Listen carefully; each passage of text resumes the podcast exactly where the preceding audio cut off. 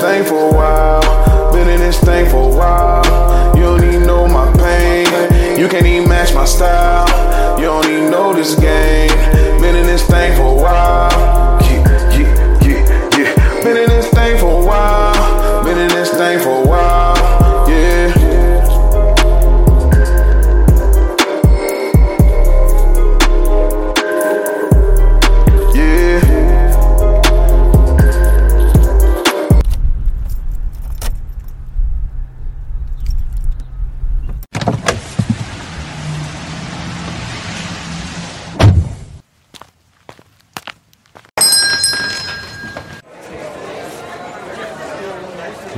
Stay into the news too much more.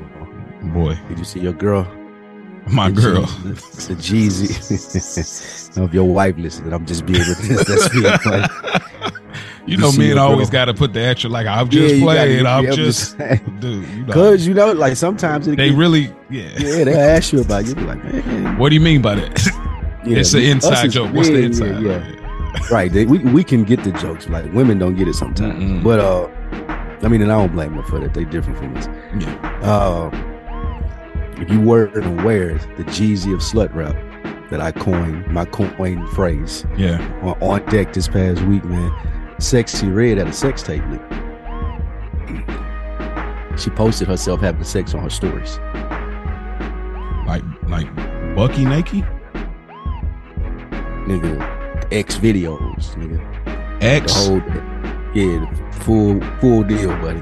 On IG Live, homie. On her stories. She gotta be banned, bro. Come on, bro.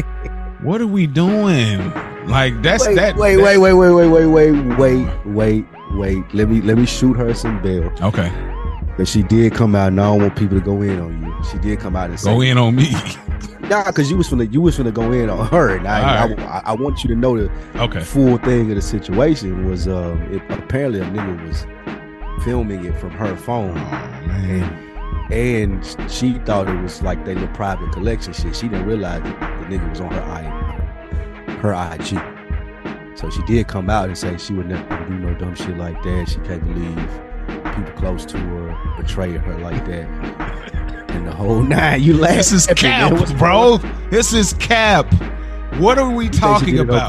When the reaction kind of like, see what you do. It's crazy to put out a sex tape as filler. Like, what?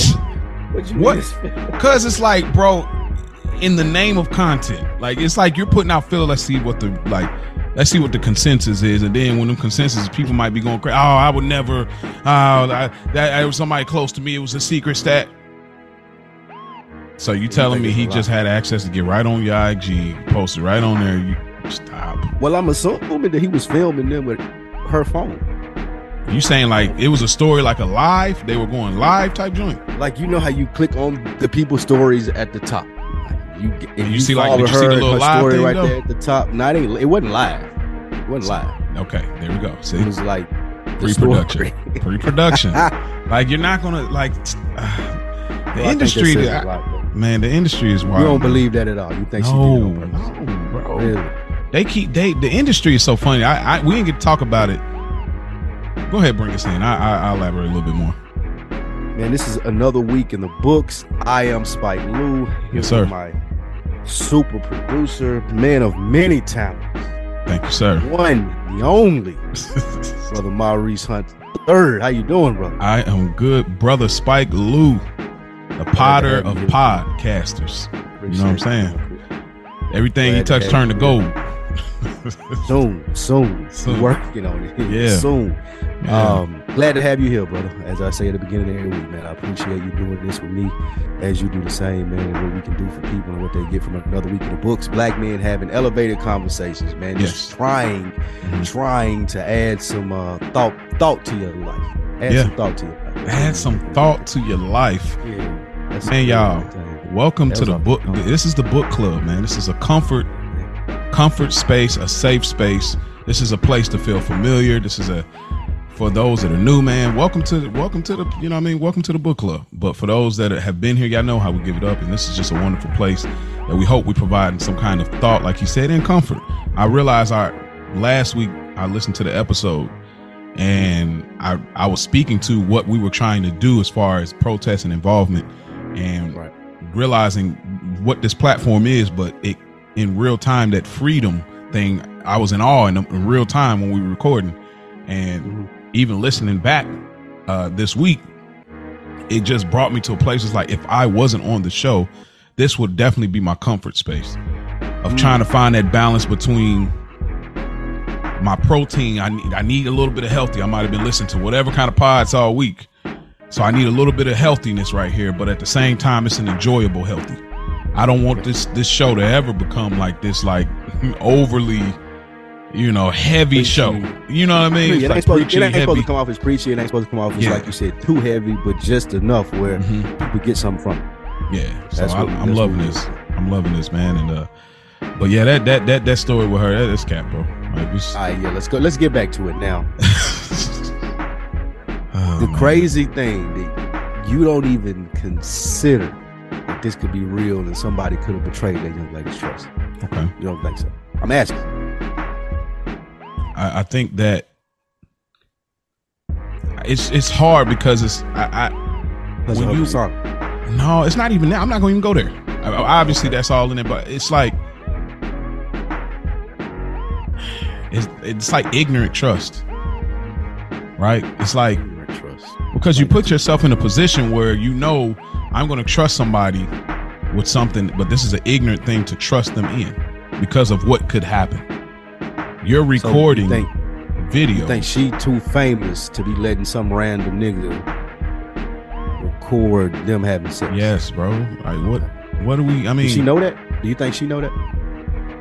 Based off what you've seen from her, you think? I think that she knew the possibility of what she knew the possibility. At least she might have not known. Like, this probably ain't a good play because she's young, and you know, like I said, sometimes you don't know where you at until you think you know. So I think at least she knew, like, okay, somebody can see this that I don't want to see. Maybe not IG level. Huh? See, I'm assuming that she was probably comfortable with this nigga. I'm not assuming this is some fan or something like that. I'm assuming it's some nigga she comfortable with. They probably done this before. She probably wasn't as rich or as famous when the last time they did it, maybe. Or maybe this nigga just had a axe to grind, whatever it may be, but I'm assuming that she was comfortable enough with him not to think that when he's recording this on her IG versus just using her phone as a camera and recording the act for her to look at later, or him to look at later, like, yo, send me that video type shit. Like, I'm assuming that that's what she thought was going on. And are you saying that you don't think that that's it? You think that this was planned? I if she's saying this was I thought it was a part of the stash, this is not the first thing. Right. So with that being said, you could tell. Right. You see what I'm saying? So I mean, but some people record their sex acts, Maurice. I know you're a man of God. I realize that you're a man of the cloth, but don't put me in. I know you try to put me in. Hey, all of sin to come short of the glory. I see, but and I'm not even saying I haven't been in that territory. You know what I'm saying? I've been in that territory. It wasn't my thing, but I've been there. Right. But so you know it can happen. It can happen. Yes. I'm gonna take it somewhere else. We talk about black men. Okay. This is another form of protecting black women, bro. Right. This is where we got to start seeing the bigger picture. Like, we're all gonna mess up. In what sense? Why? Like, because I want to be honest with you. You judged her like right off the way. And when I told you, you was like, this part of the plan. As a black man, would you consider, like, maybe she needs some grace? Like, maybe it is what she says it is. Maybe she was manipulated into thinking it was something else. And because of her persona, who you think that she is, we look at it and we're like, she did that shit on purpose. It's blah, blah, this, blah, blah, that. Is that a possibility? I don't believe you. I'm sorry. It's just because there's so many steps before it gets. You was just going to this whole thing about black men. And no, I'm still there. Okay. Like, both are accountable here. Both are accountable. I'm not really, if I'm coming off judge, I'm not trying to judge. I'm just I'm just stating the things like saying, oh, this act, it's so many steps before something gets uploaded. It's so many steps. You know what I'm saying? So not really, bro. Like somebody had, if I handed somebody my phone right now to take a picture, the phone is unlocked. All they got to do is hit the Instagram app and boom, you got access to my account. Like well, boom, I'm saying, but I don't. Well, I don't know the quality of the video, and I'm not about to. I'm not gonna fight. It's an IG video. Like it's an IG video. That's crazy. I said it to you. No, I'm just, I don't have cousin, it. I don't. My cousins used to do stuff like that, bro. When I was first married, dude. Oh yeah, I had to really like, bro. They were wild, dude. I'm like, bro, you blowing up my spot. I can't do. Anyways, that's a whole other. And shouts out to Dirk. We'll talk about it on his pod when he gets around. I got questions about that. Yeah, absolutely. We'll all three of us be on there if you got questions. Yeah, but thanks, well, regardless, how much pre-production or how much it doesn't, it was an IG video. It wasn't no pre-production, bro. It was just like it was a video. Okay, it's like anything random you see on IG. I just think I don't know, bro. I'm just. I don't know what to believe. The industry, bro, for me, like, I just think the industry, I just feel like dang near everybody's full of it because you got to kind of be to operate in that industry. I don't know how many times I've been let down. I'm let down so frequent. Stuff come out years later. It might be dead or stuff come out. It's like, bro, because that industry is not built on truth. It's built on capitalism. So it's all about the dollars. How can I make more money? So for me, I always think that's the bottom line. Like, however, this story, this whatever, will float into something else. It's about that more than anything. So, you're hovering around it. I'm gonna land the plane of what's going on, like because you're going right. You're absolutely right in industry. So what? I do want to say, if she say this is what happened, then I believe in her. This is just conspiracy Lou. Okay. Right, like conspiracy Lou. Addressing what you just said of what I think this happened. Okay. Just like you said with the industry, she's done all of this stuff to become supremely popular. Mm-hmm. Ratchet, what I call it, the slut rap lane, like she is the Jeezy of that. She took that shit to another level. We see her on the sideline of the Jets, like she's taking this really far. You asked me or responded to me in the text today, and you said, well, what about Cardi or Nicki? I said, well, they're more like T.I. Just like T.I., they had a more broad topic to talk about. Meg. Right. Cardi and Meg, that's what you said. And they have a more broad landscape, even though they do touch and they get in that bag, just like T.I. got in his trap bag. There were still other stories about his son and his dad and the loves he's lost and all of these things, just like with Meg and Cardi. So they kind of flirted with the line. Sexy Red took it there, just like Jeezy took it there. It's all dope rap. Just like Jeezy, nigga, everything, all my best verses to a certain point, nigga, all of them was about dope. You know me, and just like with Sexy Red, all my shit is about, you know, my forte, what she do. But at some point in time, that's not going to be able to continue to register in the mainstream, especially if they want her to be a big artist. And I found out this week who she signed to and the label that she's associated with. They definitely want her to be a big artist. So if she doesn't have any shame, the plan or the play possibly could be, like you're saying, Mo, oh, let's leak this out. Then let's act like you're a victim. Let's act like you didn't have anything to do with it and somebody betrayed your trust. And then you get to pivot. You get to be a voice for other girls who this happened to. Being manipulated in these crazy, whatever type of relationships. I don't think you far. Now, instead of ski-yee, she get to pivot to like, all right, I'm uplifting girls like me. I got substance. I come from this. I ain't even gonna say things have happened to me before, and I can be a voice to girls just like me.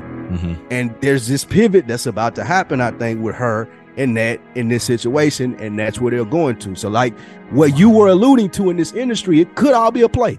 That could be the play, and she could have been like, okay, yeah, I don't care about putting a sex tape. I'll do it for this. Yeah, because I mean, it's like you did a self eject out of Like I got all of that shit out. I got big. I got popular. Now I'm gonna be city rich. Girls. Maybe I mean maybe she go over to like more city girls. Meg, she can go to Meg. Maybe go Meg. Like Meg's, whole college Meg stuff wasn't as extreme, right? Meg stuff wasn't as extreme when she did her pivot, like with the Tory stuff, and now she's this voice for black women. And rightfully so. Don't think I'm saying anything about that. Don't roll your eyes at me out there, people. But I'm just saying, this is the pivot point for Sexy Red. Like now, I feel like that she got a brilliant marketing team, and you're finna see a whole nother side of her that's more clean, more presentable to corporate America. That means more money. Mm-hmm. That means more money for stakeholders and the people that who are investing in her. Because there's only so far that you could get with what she was talking about. It's only so far. Because you can only go so nasty. You know what I mean? But just like with Jeezy. And I compared, like, there's only so far Jeezy could get talking about dope. It wasn't until he made My President is Black and things like that. And people are like, okay, Jeezy. Yeah, he got to start. Yeah. I think I agree with you. And just to put a bow on it, it's just, it sucks because it's like the headline is the mixtape now, you know? It's like, that's the mixtape. Yeah. That's the single. Really good line. The headline is the mixtape. Her sex tape is the mixtape. That's the mixtape now, and it's like that's the single. Like, oh, you know what I mean? And it's oh, by the way, I got an album coming out. Pretty much, and so it's like that's why we didn't get to have that conversation about Hollywood a few weeks ago. Maybe we will at some point, maybe we won't. But I wanted to talk about it at some point. Just kind of the allure of being young at one point. Both of us.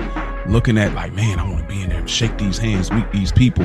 I want to be amongst that. This will be the gratification of whatever I do when I grow up, that I, you know, and how so much of it has changed as us being this age and how we look at it now.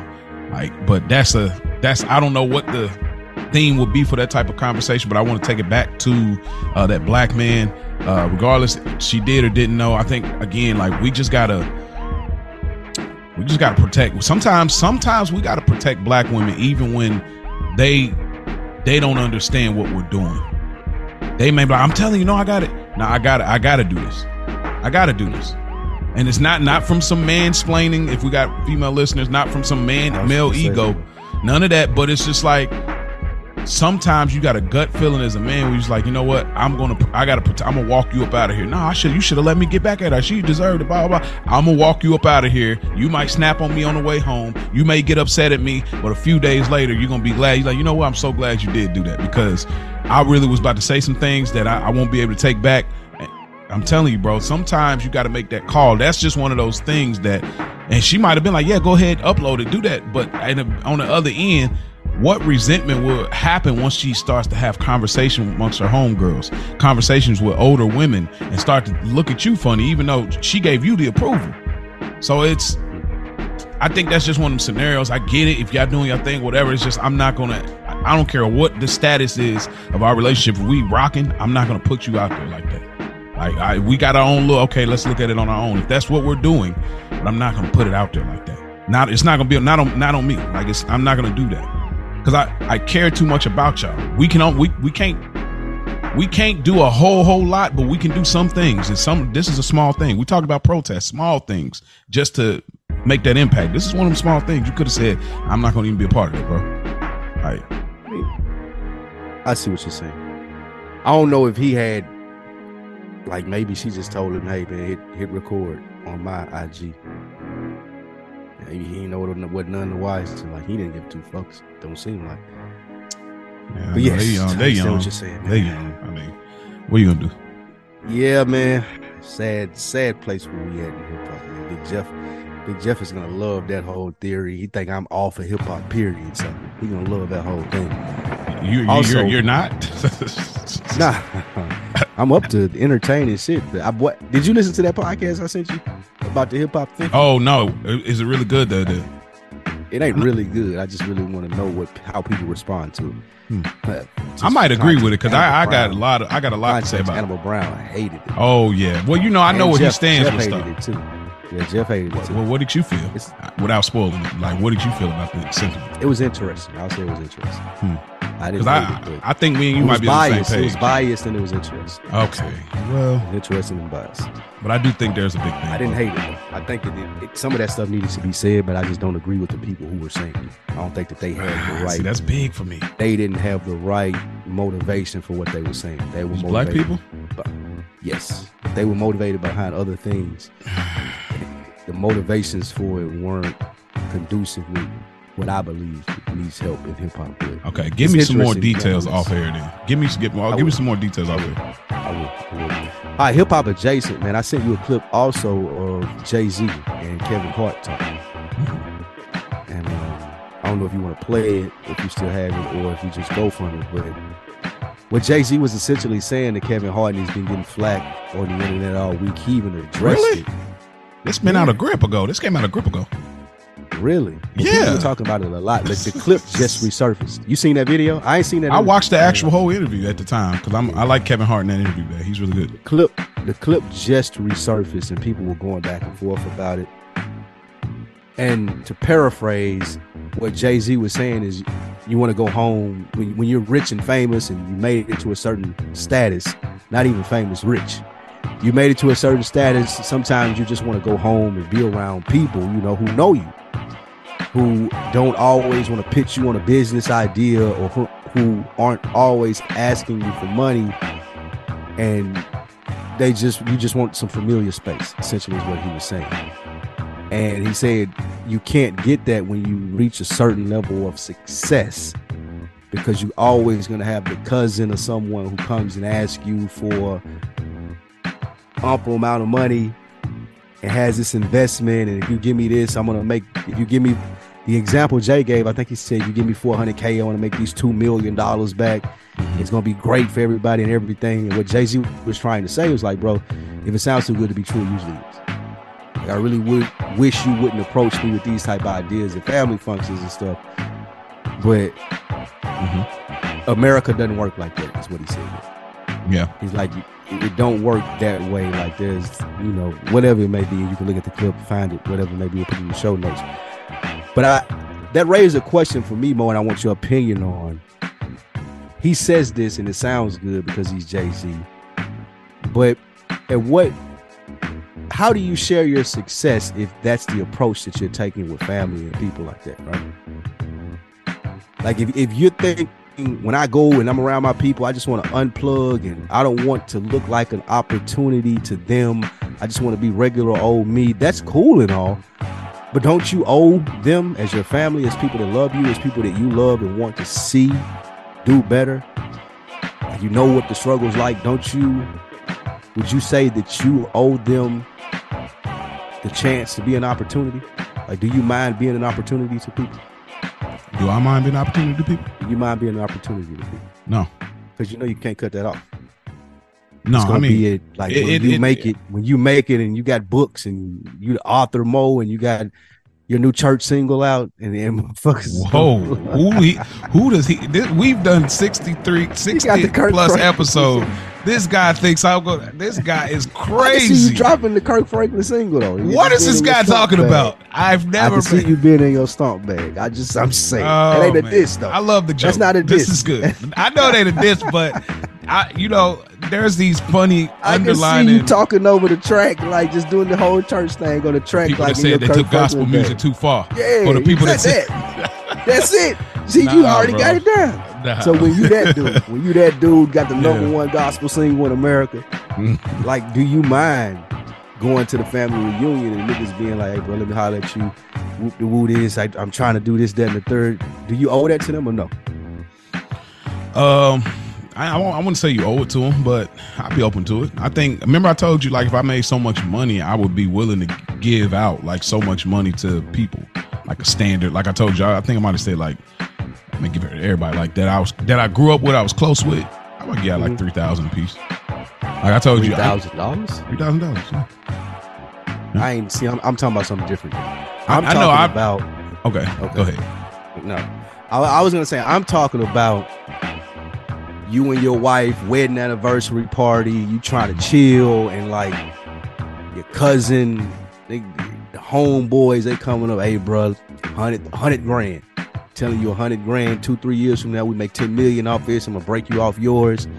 What's your obligation in those scenarios? Like, do you feel offended that they coming up to you and they're doing that, or do you look at it as I can school them a little bit on how the game goes?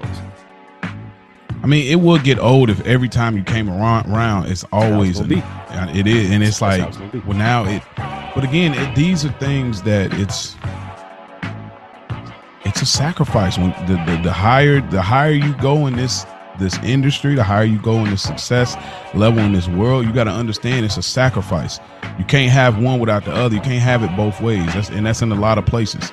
You'll end up getting to the fork in the road. You have to make a decision. So unfortunately, that's one of those scenarios where you're so high up, you've devoted so much time to these people in the industry and created real and fake friends in this industry that you've spent most of your time with when the holidays come around. And now that you're in a place where you're ready to fall back on the industry, you've got your legacy, you're known as the best rapper of all time, one of the best hip-hop businessmen, let alone businessmen in general of all time, and you come home and you expect people not to ask. That's not going to happen. It's just, it's not going to happen, you know, because you're, everybody sees you, bro. You think we forgot? Like, we don't see TV, we don't see headlines. Everybody sees you. So when they get home, they ain't like, oh man, they was just in a little country place, they ain't know I just pulled up, I'm just same old Sean to them. No, it ain't never gonna be like that. I don't have a problem with it. I think I would always give them the time, like, for the conversation. I'm not saying I'll always give you the money. I would give you the time, though. Like, if you want to approach me, come on, cuz. All right, I notice it's coming every time. All right, now let's get to the food. After I talk, like, all right, y'all, let's get to the food. Like, I hollered at everybody. I already know. Hey, B, here, take our bags over here. Our cousin them, all of them, they coming here. Like, let's have Beyonce carry the bags. That's nuts. Not like that, but like, if she going to the room, or if y'all got somebody with you, whatever, like, it's husband and wife. Like, when you go home, it's husband and wife. Like, you know what I mean? Like, so it's like asking B to carry the bags probably get you cussed out. I understand what you're saying. They better not be. I understand what at the industry, outside of the industry. It's crazy. B ain't wrapping no bags nowhere. I promise you that, bro. See, B ain't picked up a bag and sits. Say your name. Say your name. That's exactly. That's why they wanted to play the clip on this show. Like, I was like, because it's that. It's like, congratulations, but please. Well, here's the thing. The problem with it, and the reason that people found problem with it on social media, is people always tend to find problems with things. So, not to overly address that. Kevin Hart is a rich man. Jay-Z is a rich man. Two rich men sitting there talking about their less than privileged family members and how it irritates them when they ask them for money. Like, to people, it's gonna come off like crazy, bro. Like, when I'm in that position, I would never sit there and have that conversation with Kevin Hart about how that aggravates me. Like, that's an off-camera, like, with me and him relating as two successful black men playing golf or having a glass of wine or some whiskey or something, then yeah, that's a conversation that we can have. On camera in front of people, it's going out to millions of people, and then they gonna in turn act like me, like they Jay-Z too, when they make $100,000 a year and their cousin asking them for $200 and they trying to school them on some like shit that Jay-Z was on. It's not conducive to what we do. Like, you know, try to educate, help people. Just because you're successful, you don't look down on people and shun them. As far as, hey man, I got this plan, because niggas is trying to get it. Niggas is trying to get to a point where they can be as successful as you and not be a leech off of you. And it seemed like in that video that it was just two rich men frustrated that people asked them for money, which is gonna happen. It's just that, oh, woe it's me, I'm, you know, Rick's problem. Like you said, it's a trade-off. Like you just said, that's a good point. Yep. And in my opinion, what successful people owe people around them is the knowledge of how they got successful. You care about the people that would ask you, hey, could you invest in this? Or how did you start making money? Like, what you do owe them, in my opinion. Everybody don't agree with this. Niggas be very secretive with shit that they know how to make money. It's disgusting some of the shit that you run into. But what I will say to people that you care about, and I ain't even saying any day ones or day twos like we talked about, niggas that you want to see be successful. Like, this nigga out here trying, he asked me for my opinion. I do have knowledge on it. I can share them with them. That's what I feel like successful people owe me. It ain't necessarily got to be an investment in a business plan. It ain't necessarily got to be I'm going to introduce you to someone. But if I have any insight on what you're trying to do, I can at least share that with you. Or I can at least share with you the route or path that I may have took, something that may be helpful to you. I feel like that's what success, that's what you owe as a successful black man, especially to another brother. You know what I'm saying? I wouldn't ever find myself in a position where I'm complaining about a nigga asking me, I mean, how did you do this or how did you do that? I want to help them as much as I could. I feel like that's what, the least of what you owe once you start being successful. I think when you get to that level of success, you know, you use a lot of things to keep you mentally going. You getting that, so to speak, And I took that personal mentality to keep going those things. And so it's like the greed level it takes to, there's a certain greed level to be where he is. There's a greed level. So when you get that type of greed where like you've been good, I don't know, maybe 10 years ago, maybe whatever, you've been good, but you keep going. And then when you come home, you're looking for everybody to kind of be what you want them to be. So when you're in the industry, things operate the way you want because you did the work, and now everything moves according to you because you are who you are. But then you come home, now you want everything to be how you want to, and it ain't how it go, bro.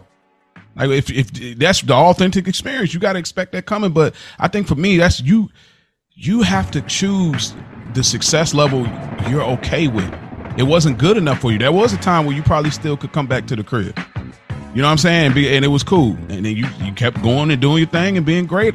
And now it's created such a distance now between you and them that they can't just look at you as plain old Sean or plain old James or plain old Ray, or like you're not that plain old person no more. That's a sacrifice that comes with it.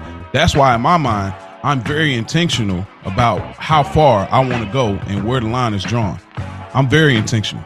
People get into... When you say how far? Yeah. Okay. Well, you want me to elaborate on that? You have a ceiling on the success that you want?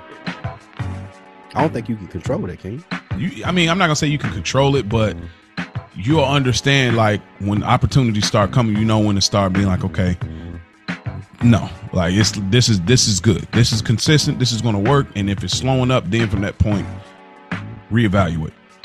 But I'm not... Y'all already know I'm not going to keep having a conversation about money and all that. Time is more important to me anyway. So, but I talk about certain people's careers that's like, this is a good career. Like I look at certain people like, you know them, but you don't know them. They're eating, but you don't know what they got. That's the career I'm looking at. I'm looking at those type of people all the time. I'm never really looking at like the Jays or the Kevins or the... I'm not looking at you. You don't want to be famous. I want to be famous. I don't even want to be that rich. To be honest, I'm cool. Like I want to have a nice first. What? I don't want to be that rich. Everybody's saying that I don't want to be that rich. Yeah, because it really comes with a lot of problems, bro. It, like, you don't think the money deals with those problems, though? No, like it ain't worth it to you. No, because it's like, dang, this is more of a headache. Why do you hear all of these rich people have these woe is me stories, and you don't understand? We still go through things too, and all. Because, bro, when they got to the top of the mountain, they realized it's like, man, now I got all these things crawling up trying to come at what I spent all this time to earn and go after and gain and save. And it seems every time I see it, bro, it's such a turnoff to me. It just seems like such a headache. What? I'm different. I don't understand why people are offended by it. Like, I'm not sure. Yeah, like you say, all of these things crawling up and people trying to looking at you as an opportunity. If you went through anything to get to where you are as famous or rich or whatever it may be, then yeah, you know that feeling of trying to grind and come up. So of course people are going to look at you like a lick. It's up to you not to take it personal. It's up to you not to be a person who lets that drain you and make you down. A lot of that shit that I hear celebrities saying about, oh man, I wish it was just like, all of that's bullshit to me. Just regular. Like, they wouldn't trade this shit for the world, nigga. Yeah. And in turn, any probably I think regular person would trade that shit. Money helps you. It can't make you happy. It won't make you whatever it is that you're striving to be. But the small inconveniences that piss us off every day as people who are not rich, those are the things you don't have to worry about anymore. And that's worth something. You know what I'm saying? Like that's worth people knowing your name. That's worth paparazzi taking your picture. Like if you ain't got to worry about, oh my car, I'm telling you, bro. Like if you ain't got to worry about, oh my car broke now, how I'm gonna get to work for the next 7 days? Well, I just buy another one. I can get another made. I can put another $1,000, $2,000, $3,000 in the bank. Like that shit is worth something, and it's worth a lot more than I feel like sometimes what they are saying that it's hindering them. Yeah. Like the little shit that they complain about that I hear Jay complain about, Kevin Hart complain about, like, yeah, nigga. Bow wow. Like your kids ain't got to worry about money. This is what comes with shit like that. Yeah. It's a reasonable trade-off if you ask me. I see what you're saying, but I think that you sound like most of us where we probably don't have a real gauge of really what all comes with it. Because you're right. It's a great covering for the small inconvenience. Your car got towed. I ain't got to worry about it. You know, how sick will you? I don't know. Maybe you could. How sick I would be. My car is towed. Bro, now I got to figure out. I got to get this 250. I already had something in mind for the 250. And I better hurry up or it's going to keep at bro.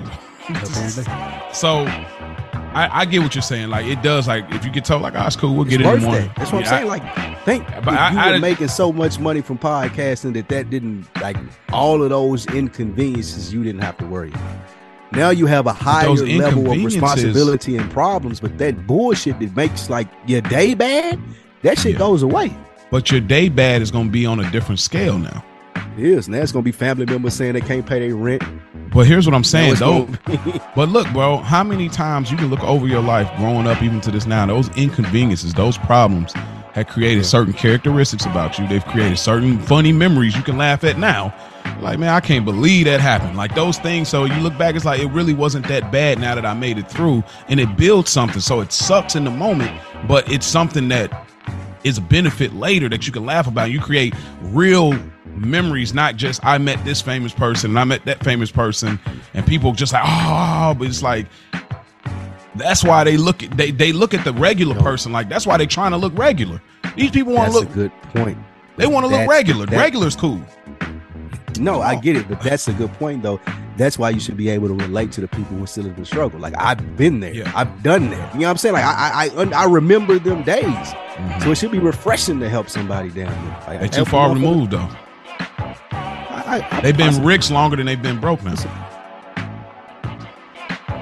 You make sense. You know what I'm saying? It's like, dang, I really, like, I got stuff in our marriage, like, at moments I'm like, dang, we did go through that. Wow. Yeah. You know what I mean? So it's a thing, but I mean, what are you going to do? I get it.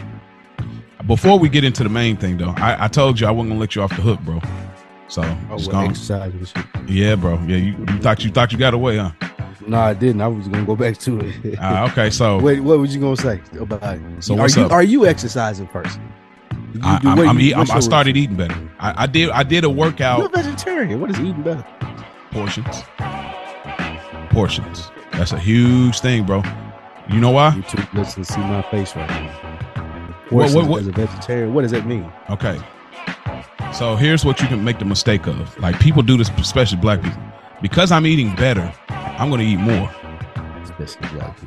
That's what we do. We be like, I'm like a cheat day. We go crazy on the cheat. It's like, bro, you're not meant to actually do that. You're just meant to break your diet and eat something different. Not, I'm about to get the 20-piece wing, and I'm about to get a double burger, and I'm about to get the shake. So, for me, I did a workout. I haven't been able to do it because time has just been. But I did a workout. I just said, well, here's what happened. I was riding in the car. I was driving. And I realized I had that wrinkle in the stomach sitting down. I said, oh, no.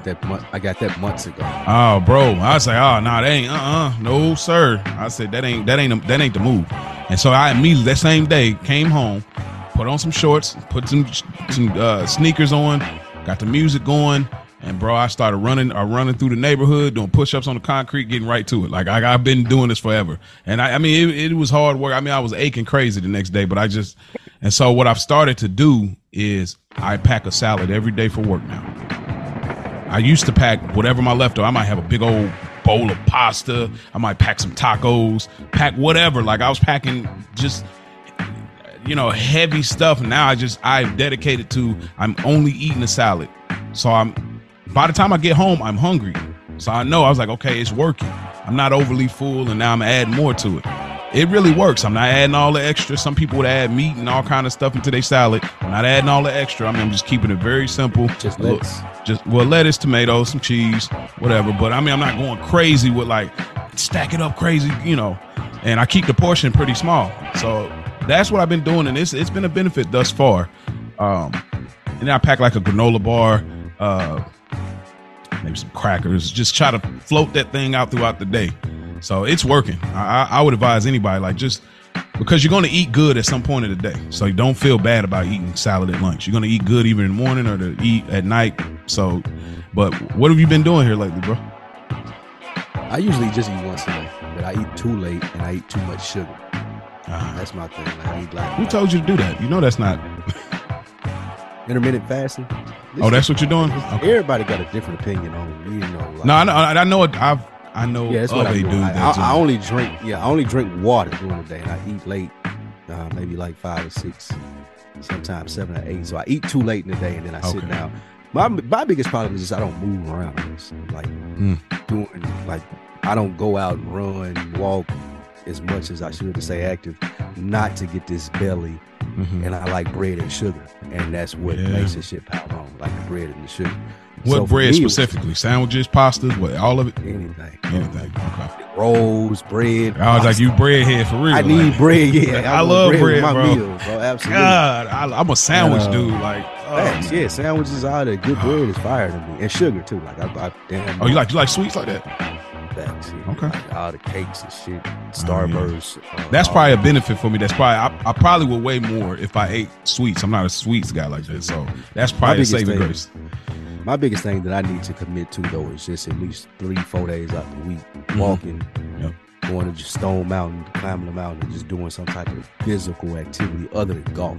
I don't mind going out and doing golfing. You do a lot of walking with that, but it ain't enough. Mm-hmm. So I do know. You and I would hold each other accountable for something. What you could ask me, man, is how much physical activity you do out throughout the week. Because I can fix my eating habits. All that shit, for me, is probably easy. Mm-hmm. I can be a focused person, but I don't like working out. I ain't gonna hold you. I know. When I played football in high school, I've never liked working out. Okay, so this is a new concept. The workout partner shit definitely don't work for me because I don't want no nigga. Yeah. I don't want no nigga. Come on, man, you can do it. Like, they sound like they're selling you. I already know. None of that. Yeah. I don't want to hear any of that, bro. So that's the two biggest things. Well, what if somebody could, you don't think nobody could actually? I don't want to hear that. Like, what if y'all just together not talking? That's cool. Right. Leave me alone. We can put our headphones in. You know what I'm saying? It's like if y'all both hitting the bench, then y'all switch it out. Absolutely. And okay. Yeah, I'm more of that too. Like unless we talking in between. But like, yeah, I'm with you. Like, come on, talking in between and all that different stuff. Right. I don't want none of that. Bro. Like, I don't need no coach, bro. That's like, I don't know what that is about me. Because it's that weird like. Yeah, like, bro, I got hair on my nuts. Like, I'm like, you're not gonna need you telling me you can do it, nigga. Shut up. Nah, but that is hilarious. Telling somebody shut up, and it really offends me too. Though I really be like offended. Like, what goes through Spike's mind? I don't know. I gotta know this. Well, you ain't my dad. Like, to be honest, like, nah, it ain't that. It has something to do with it, but I don't even really know what triggers that, man. But it really just be like, nigga. It just brings you down a little bit more. Like it pisses me off. That's so funny. Like, but I can totally see you. Like, come on, bro. Like, hey, bro. I wish we had whoever was doing. If you ever come across this podcast, whoever was doing the Joe Budden animations back then when it was Rory and Maul, the cartoon, we would need a Spike Lou cartoon of him at the gym with a dude like trying to coach you and get your whole like facial. We need a Boondocks version of that. Like, bro, a couple of our stories we need cartoon versions. End up hitting the nigga with a weight at the end. Oh, man. Nigga, shut up talking. Bro, shut up. You can do it. One more, bro. That's come on, one more. Crazy, man. Go ahead. Oh, yeah, I hate this shit. But yeah, I'll hold you accountable, bro. The thing about working out, I just know physical activity for me. It's gonna happen. Physical activity. You know what helps? I think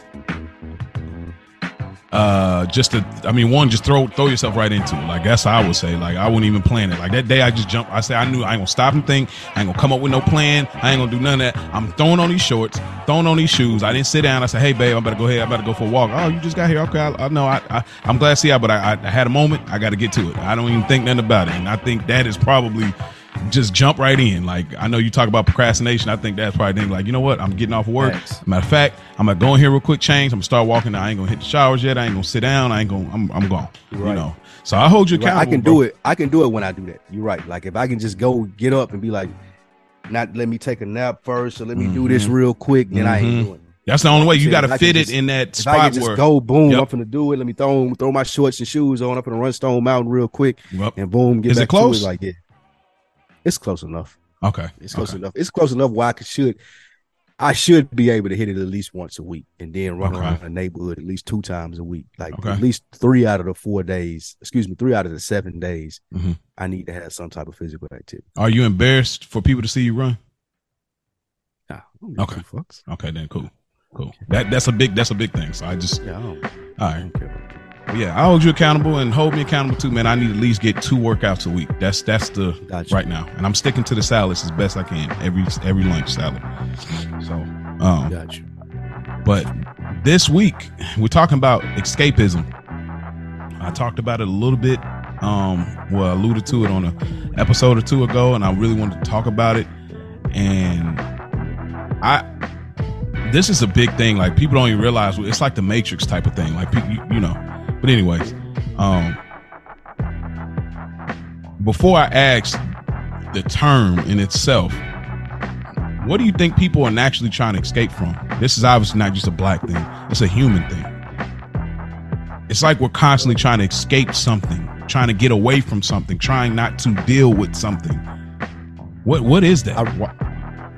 Before I answer that, I always like to ask, what was on your mind when you came up with this? Or, you know, how you came up with the topic? So if you could share that with us, brother. Yeah. It would be very, very insightful. We talked about The Wire. Yeah. And we talk about other shows all the time. And the shows, we talk about Game of Thrones. Like, one of the biggest thing about these shows is the setting. It serves as an escape. It's like when people that read books a lot, they are in tune. They go into the adventure and the world in their imagination of the book. Same thing for us with television. We live in a world now. These people might become our best friends. These people might become our enemies. Or they might. This is my crush. Or this is my the world that we are seeing with our eyes via television is a form of an escape from the reality that we live in. And it's like, what is it about that makes me want that? Where did I get that from? Why do I feel like I need that? Why do I feel like I need to make some changes to get? So The Wire, it was like a world that I was like, I definitely don't want to do that, because I realized it doesn't serve as an escape. It serves as a reality, you know? And so it kind of brought me to, it's like, well then why are you needing to escape? And I remember being a little boy watching TV and connecting with things way too deeply. Necessarily had a bad childhood. I had a good childhood, but I didn't know why I was connecting so deeply into this and feeling this need of, I want to be a part of this. I want this life. I want this. And it's just like, I'm a grown man. I realize, like, this is a big thing across the board. So that's kind of the backdrop on what brought me to escapism. And we see it a lot, and it ain't just television. And we'll get into that a little bit more. What do you think we're trying to genuinely escape from? Or if you can't speak to everybody, what do you think that over your past life and even now, like, do you even have that feeling at all? Good question. I know, to address your TV thing, that was one of the biggest concerns about TV when it first came out. The people were going to be too engulfed in the stuff that was going on and weren't going to go out and live their real lives. It's like, you know, they had a whole campaign about TV killing your brain cells and shit like that. But yeah, that was a big concern early on. Escapism in the sense of entertainment. Yeah, I get it. Like, to be honest, what I think it is, and like, people are bored. Like, they bored. They want to have an excitement that they don't necessarily have to pay the consequences for. Like, if I'm looking at the Real Housewives, or I'm looking at Twitter, who talked about how you have that not fake but that emotion that you don't really have to deal with, but you've seen it on Twitter and you can understand it, so you kind of internalize as far as when you're dating and dealing with men.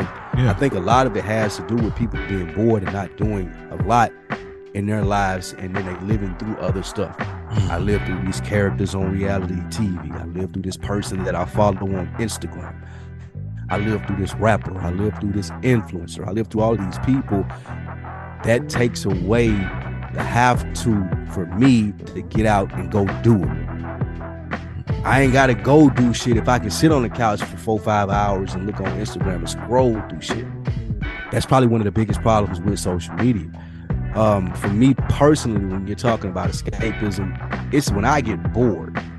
Like, what I have a hard time with is finding things that interest me fully.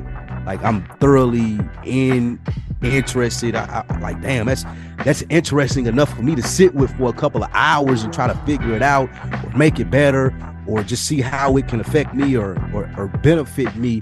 There are not a lot of things that I come across that interest me that much.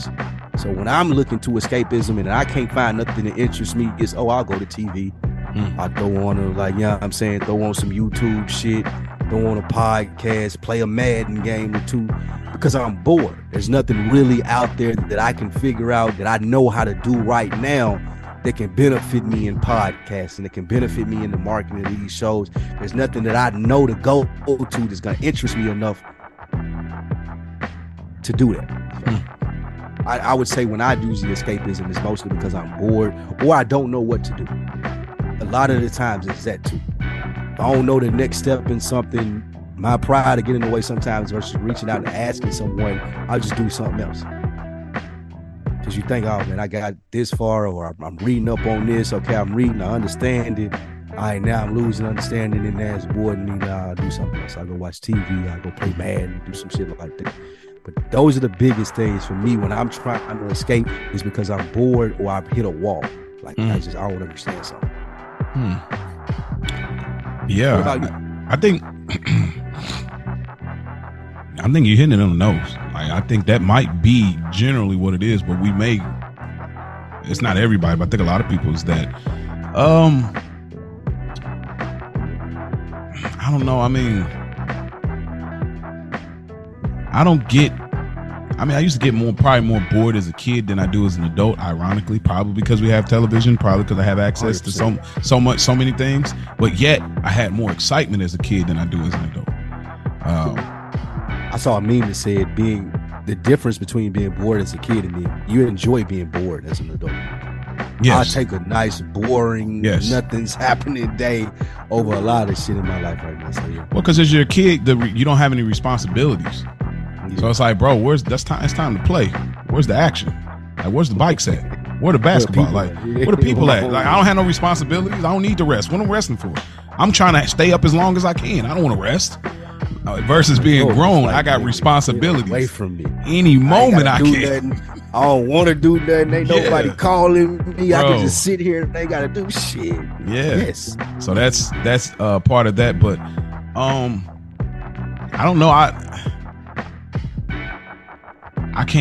honestly can't tell you. That's why I was hoping to find some solace in it, because and this might be something for your therapist to maybe bring and ask him this question just on the text. But like, I don't know what it is, but I found myself really getting immersed in, when I was a young boy, just immersed in like teen dramas and like being just, I don't know if it was like trying to be exposed, unsheltered. I don't know what it is, but I was just locked into these issues, problems, emotions, things, families, all these things that I was witnessing via television, and I just felt the need to be there. Maybe it was a FOMO, maybe it was, I don't know. I'm not even the information guy. I never was when I was a kid, I'm not now, but I just felt like I needed that. And then, like, as I got older, of course, the television shows we watch now. But here's where I want to take it a little deeper in the conversation. I look at vices, and we take it away from, now we're away from the media. Now we're away from television. Now we're from things that have always been around. And I've always been curious at the thought that when people are high all the time, from sun up to sundown, drunk all the time, from sun up to sundown, trying to get some from a girl from the moment the day starts all the way through, trying to just whatever these things are, where you're just like, I gotta, you're feeding this. It's like, it's nail and teeth to get you to just get away from that. Let's go do something. And I wonder, like, I've always looked at that like, what is that? Why do I want to be so induced in whatever these things are so much to not really face my realities? Because I know anybody say, man, bro, I just like it. Yeah, we like it, and I'm one of those. But There's probably more there if we really take the time to think about. We like it. It makes us feel good. But why do we need to feel good this much? That's a really good question. And I don't know people that do coke, but, you know, I mean, I'd imagine there's, you know, obviously people that function in addicts or whatever. I just I'm curious to that. With those things and addiction, I was just listening to a dude on Joe Rogan who was talking about this, ironically, this week. What it is that's the answer to the problem for those people. In the sense, like, if I can't find a way to get an answer to problems through logistical ways or just figuring it out, I know the constant solution. Like, I know what's going to happen if I go drink. I know the feeling that I'm going to get. I know the feeling that I'm going to get if I go chase some pussy. I know the feeling that I'm going to get if I roll this blunt up and smoke and get high. So when I come to a place where something that I'm doing, when I don't know the conclusion of it, I don't know how to get to the end, I don't have the answer, the alternative is, well, I can go back to this thing that I do know what's always going to give me the satisfaction of what I'm looking for, or at least have me on that road to it, is this thing. And that's how people become addicted to stuff. This was some doctor talking on Joe Rogan that said that. And I'm paraphrasing, of course, it wasn't word for word, but the thought process is that's the, for lack of a better word, that's the easy way out. I can always roll up and smoke and get high if I don't know how to figure some shit out. It's like a pleasurable procrastination. Yeah, it's like a perfect wording. Perfect wording for it. And most people don't get out of that loop or understand it. Like, they think, oh man, let me take a drink and it's gonna help me figure it out. That's true. Let me go get some pussy and it's gonna help me figure it out. Let me smoke this blunt and it's gonna help me figure it out. No, really what you're doing is resorting to something that you know the result of. I know the feeling of what I'm gonna get from this and I know that I enjoy it. It don't help me figure it out. It don't get me no closer to the goal in hand, but I'm resorting to something that makes me feel better in my mind because I can't figure this one thing out. Well, I don't have the results that I'm looking for in these areas. So I'm going to go to this area that I know what the result of it is going to be. Some deep shit. It is. You got to be really self-aware to understand it. Oh, yeah. Like, yeah. Because when I used to really drink heavy, definitely was in that space. I'm not like that now. When I say I don't drink now, but I don't drink like that.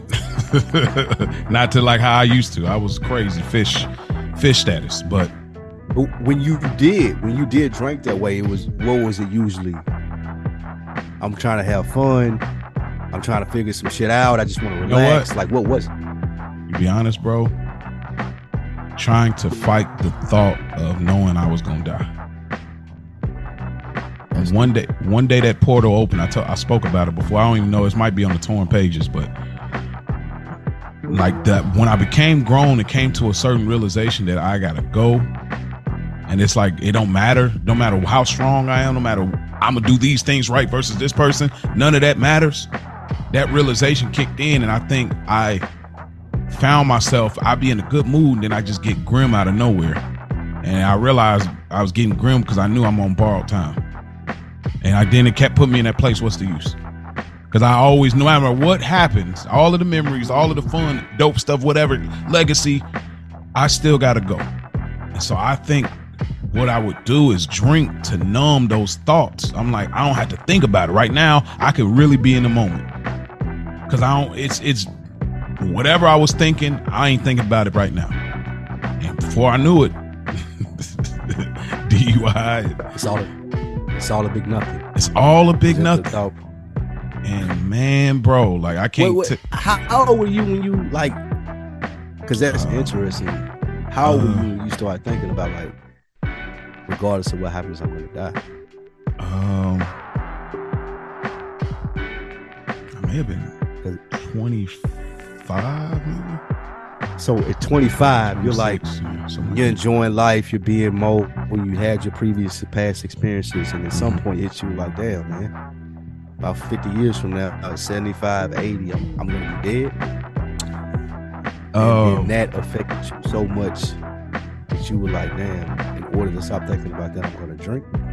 I was already doing it. I mean, I was exposed to it early. My dad exposed me like most dads, you know, when I was young. No, I understand that. And then I'm wondering. I was doing it before, but I think that it started off as just something I'm enjoying. I just like it. It's a nightcap. It's a great. It wasn't an escape. It was just like, I like feeling like this. I like feeling like this, which is most people's, you know. But then I started to realize I'm upping the ante a little bit more, where like I'm enjoying this and it's serving a purpose right now. I'm not laying in my bed. I'm going to kind of hang around in the kitchen because I might pour me a little bit more. I'm not ready to go to bed yet. I'm still thinking about stuff. I need to get to a place I'm not thinking about stuff. And that was an escape. So you use it kind of to numb. Yeah, because I start thinking about it wasn't even just that, bro. And everything wasn't necessarily dark. It was just that rabbit hole took me into a rabbit hole of like, what's the use? And like, and it was really a bad combination. I used to smoke with it. I should have never smoked. Like, I was never a smoker, but it's a long story. How you try playing this shit. I should have never done that. I shouldn't have done that, huh? But that kind of opened up the portal too. But like, it was just me questioning my character. Who are you? One side is like, this is really who you are. Then the other side, like, nigga, you're living a lie. Like, it just would be like these internal battles because you're literally an adult and you're developing new things. You were once the high school Maurice. You're the college Maurice. Now you're the grown married. Who are you for real? Like, and people won't admit that out loud, but you have the experience. Like, who is Spike Lou for real at today?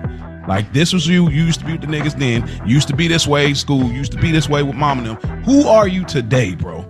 And I would battle with that during those drinking sessions. And, you know, just I didn't want to think about it, man. Like, what was it that made you think about that so much? Just being in church, knowing how I was,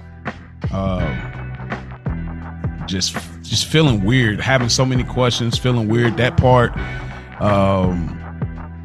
being married young and still having those internal desires, women. So you were contemplating a lot of things about the decisions that you had made in life. Yeah. And that contemplation, okay. You're like, damn, well, I made these decisions based off the person that I thought that I was, but now right. I didn't. So you're trying to figure out, is that still? I ain't even really sure if that's the person that I am. Yeah.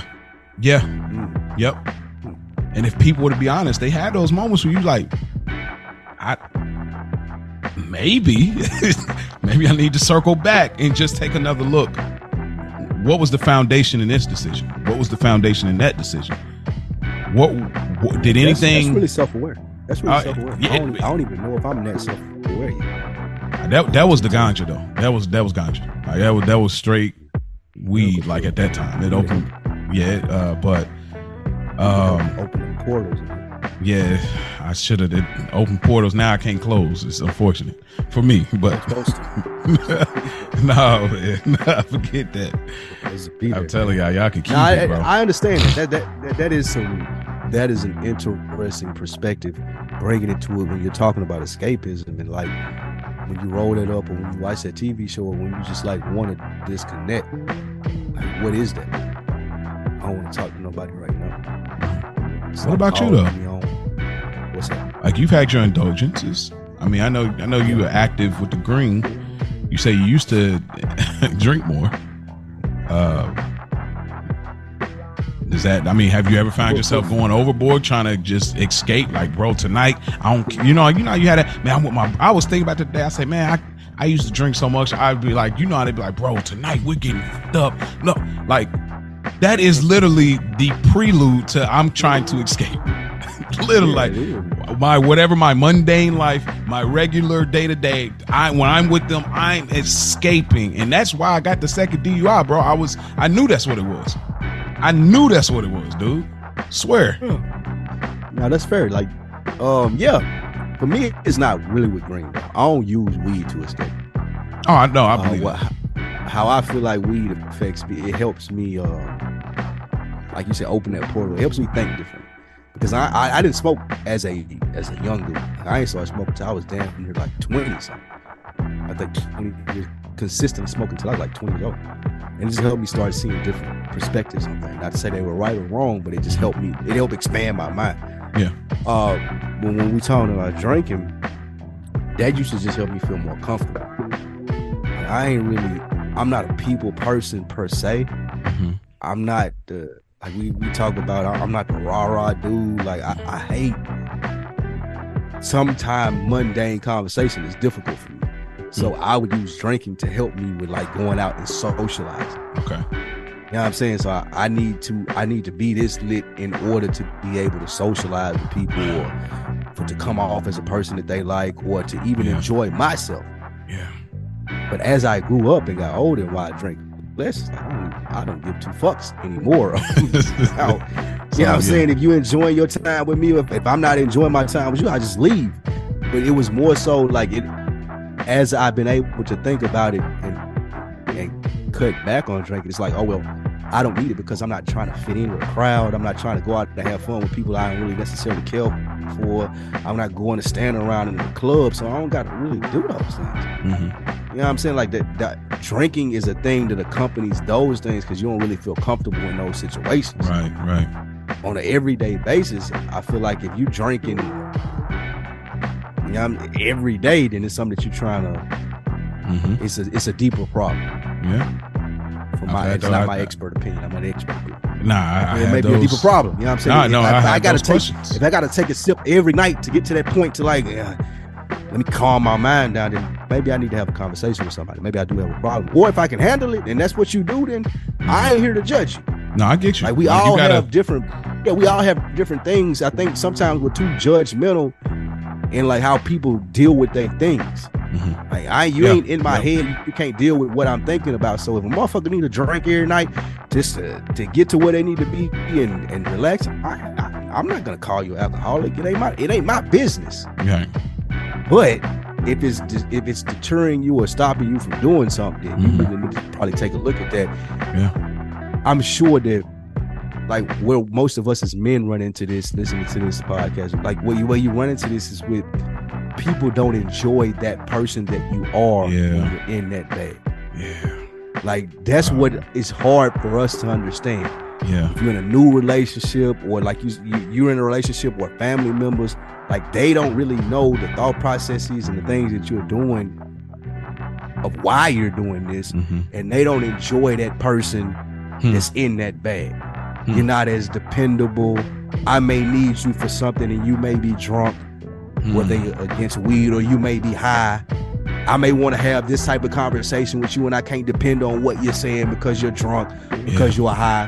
Yeah. There was a lot of times, even in my past relationship, where I thought that I didn't really get that at first, but now that I've grown as a man, I understand it. Like, brother, who wants to deal with somebody who's drunk all the time? Yeah. Right? Like, or if I want to talk and have a conversation with you, well, I feel like you can't be high for it. Mm. Like, who wants to talk to somebody who like I can't never catch them at that opportunity? So in dealing with people, like you got to understand what they expect out of you too. Like a part of this, like what you're saying about being a black man is showing up. You got to show up for people. If that means that I can't smoke in this little window because I know how my mom feels about it, or I know how a motherfucker who really values my opinion and don't want me to be high when we in this business meeting or we're having this phone call or we're doing these things, I'm not going to take that as disrespect as somebody who smokes. If I fuck with them enough, I'm going to do that. It shouldn't be an issue because you shouldn't be addicted to that substance that much where you be like, man, hey, boy shouldn't telling me I can't smoke this, that. I'm like, bro, relax. It's that, but that, that down. Like it's 4 hours, bro. It's 6 hours. It's one day. But see, you should be able to do that if you don't have a problem. Right. That's exactly people. If that's they ain't gonna even admit this problem. But what we're looking at, bro, is these people when they do this. They're trying to plug back into the Matrix, bro. They're trying to plug back into the escape.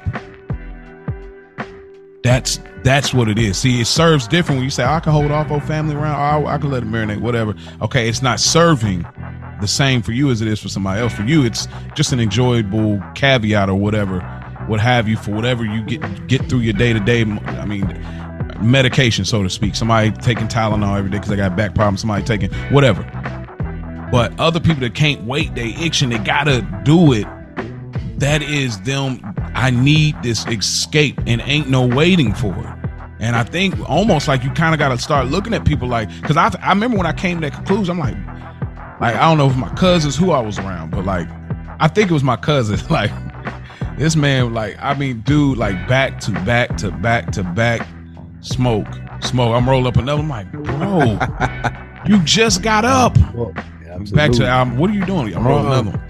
So it hit me one day. I said, man, what are you like? I like to be high. I know, but when do you come down to reality?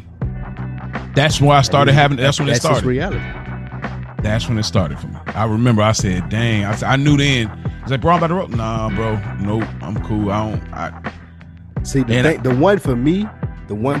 I'm not. I cut you off. No, you good. It just that. It was just when I realized, it's like, "Dang, bro, you."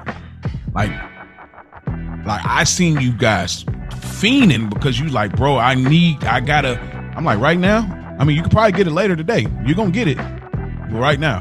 And so I've seen this and I was like, dang. I mean, again, I know part of it's the enjoyment, but another part is like, it's the pleasurable procrastination element that gives you that escape. I want to feel, I don't want to feel like myself. I want to feel like this version of myself always. Versus one, just, this is who I am when I wake up. The one that I least understand is the bro crazy. Like the niggas who put it all on the line. Like, bro, I know some OGs. I know some niggas OGs. Like that too, bro. Like they whole day will pause behind like trying to get some ass. Yep. And I never understood that. I never got that. And maybe I never understood that, but that's the one, like you're saying with weed, like I don't understand. I've seen niggas put it all on the line for like you fucking that right there, bro. Yeah, bro. Like that? And pull out all the stops. All the stops and everything. All the stops. Dog. Every trick in the book. And you be like, bro, I wouldn't even like I need that. Like, wow. Yeah, bro. That's the one for me. I don't understand. Like, I'm with you on that. I'm with you on that too. That one has baffled me since I've been like 14, 15 years old. My dad has shared stories like an individual that I know. It this is again escape. He was so in that bag that he violated within the family, bro. I can see that. Because you just like you can't shut it off. You're not bro.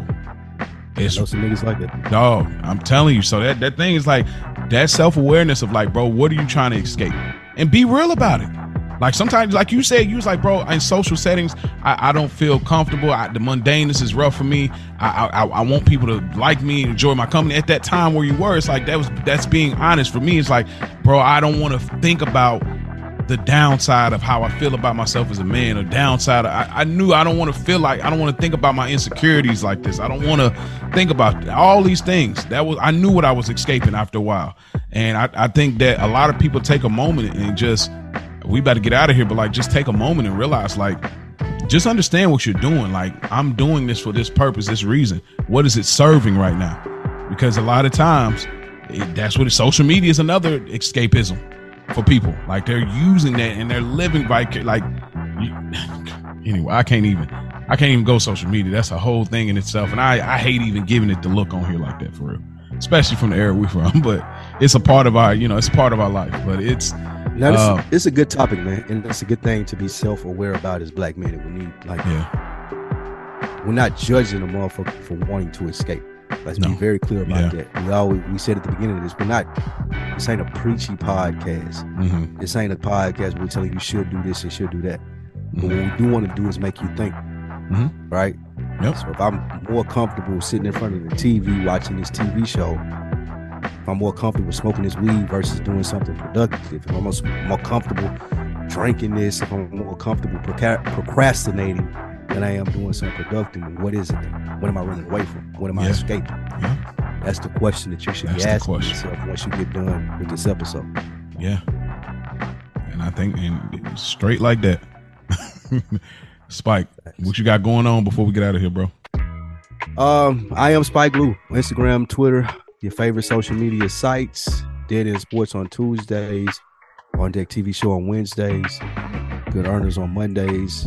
Of course, as you guys know, Another Week in the Book on Fridays. We appreciate you guys tapping in and joining us. Anything that you can do to help grow and promote the show, then do it. Tell a friend about it. Leave a comment. Anything that you could do, AWITB 2022. You want to do that. If you want to send a voice link for us to play on the show, whatever that you can do to help people get the word out about what we're doing over here at Another Week in the Books, we want to let you know beforehand that we appreciate it and do it. Those are big facts. Like you said, all of those things. Don't forget to check out Good Earners, reviewing The Sopranos. I'm telling y'all right now, if y'all don't even watch Sopranos, y'all don't have HBO Max. Our show is getting so good, you could probably just listen to it as a podcast because it's that funny. Like, you could probably not even know what happened on the show and just listen to our banter. It's getting to that point. I'm just going to tell y'all now. So if y'all just want more Spike, more Mo, more Rich, y'all go check out Good Earners reviewing The Sopranos. Like you say, y'all can hit us. Man. Huh? Triangle offense. It's a trifecta, bro. That phone number, again, y'all can leave voicemails, text messages for whatever y'all want us to speak to, an issue, a theme, or even just something y'all seen recently. Y'all can hit us up there as well as the IG. That phone number is 470-318-5034. 470-318-5034. That will be in the description. And also, I want to give a shout out. I talked about last week about our YouTube being kind of sad right now, but there was a gentleman on there by the name of Public Inner B. I think that's how you say it, but he said he's in agreement with Spike with the protest without an actual plan or other actions that lead to nothing. He says congratulations to Mo, and he says the algorithm talk is real. The algorithm stuff is real talk in regards to black men's perception. We were talking about last week to say I think it's the algorithm. So shouts out to Public Inner B for being one of the YouTube people that checked us out. But check us out on the marketing together. Yeah, but check us out if you hear us now, check us out on Apple or Spotify, or I'm sure it's on other sites. You're gonna check out, you're gonna get that the musicality to it. But thank y'all for tuning in. It's been Another Week in the Books.